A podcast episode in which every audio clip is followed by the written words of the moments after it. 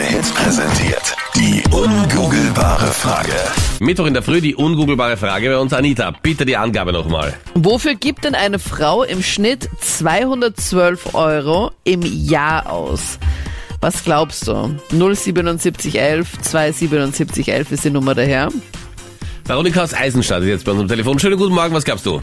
Ich glaube, es ist Enthaarung. Für die Enthaarung, okay. Ja. Anita? Bei der Laserbehandlung zum Beispiel? Ja, genau, das würde den Schnitt hochtreiben und die Rasierer, die Einwegrasiererin wieder runter. Ah ja, stimmt. Voll gut. Guter Tipp, aber leider nicht das, wonach wir suchen. Aber vielen lieben Dank für deinen Anruf. Was ist dein Tipp? Meld dich bei uns 07711 27711 ist die Hotline zu uns. Ja, hallo, servus, ich bin der Michael.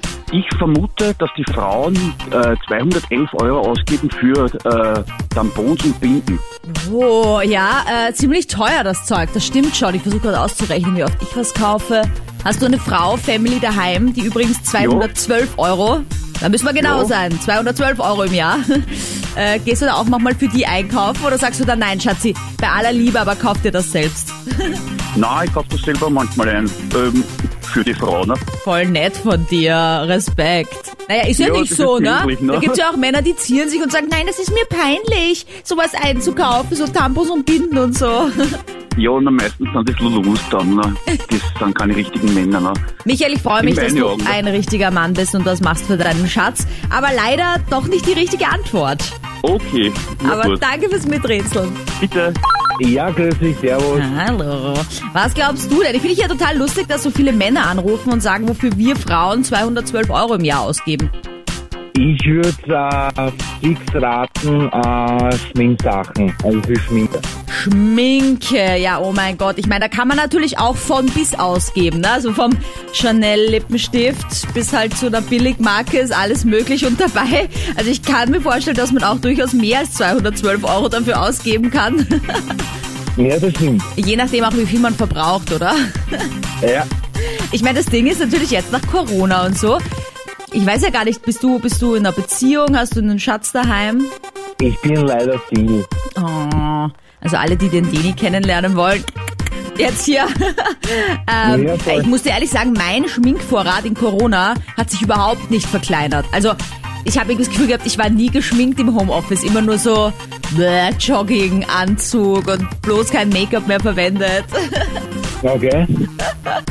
Also ich weiß nicht, ob es daran liegt, aber es ist auf jeden Fall nicht das, was wir suchen. Aber danke für dein Miträtsel, lieber Deni.